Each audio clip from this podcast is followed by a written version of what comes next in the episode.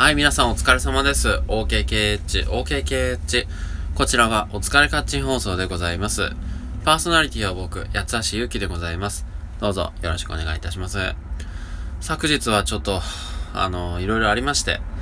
バースでね、過ごしちゃってですね、えー、B モンスター行ってたんですけど、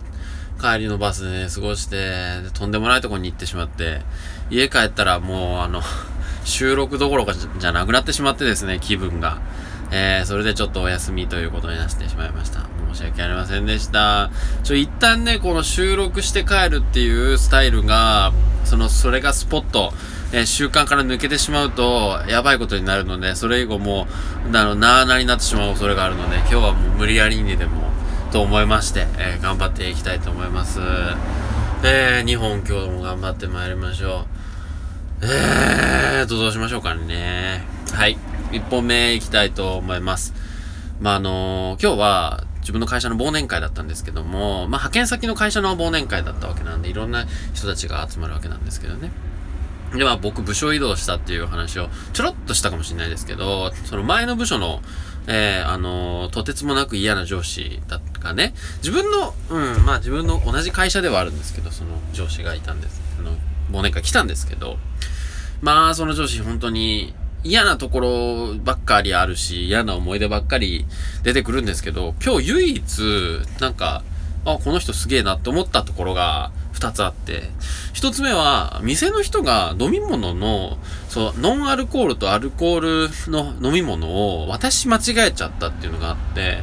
で、運転、車の運転本当はしなきゃいけないっていう人に、アルコールの飲み物を渡しちゃったんですよね。で、ノンアルコールのウーロン茶の方は酒を飲みたい人の方に行っちゃったみたいな感じで、それを取り違えてしまったことに対して、店員さんに、この、器、店員さんを咎めるんではなくて、こう、器が一緒だから、本当に気をつけてもらわないととか、店の人に言ってあげてねとか、その人自身を咎めるわけではなくっていう、その、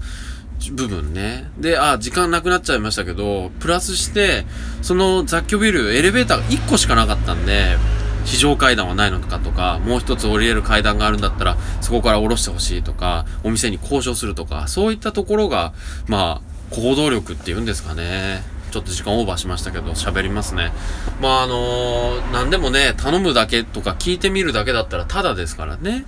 で、それに、まあ、その、なんていうんですかね、変に気遣いをこまごまとするわけではなくて、そういう大きなところに、まあ、切り込んでいくっていうのが、まあ、前の上司のいいところでもあり、うん、だったんでしょうね。ちょっと見直しましたけどね、そこはね。はい。2本目行きましょう。えーと、まあ、その忘年会の話にもなっちゃうのかな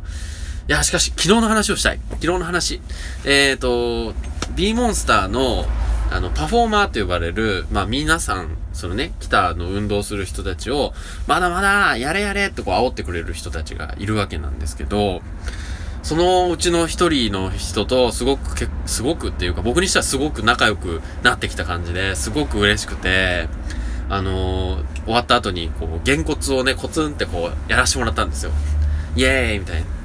めっちゃ楽しかったです。あの、しんどかったんですけどね。しんどいけど、その乗り越えた先に、こう一緒に、こう笑顔で、その、あれお疲れ様でしたみたいな感じで別れる、その、挨拶をし合える瞬間、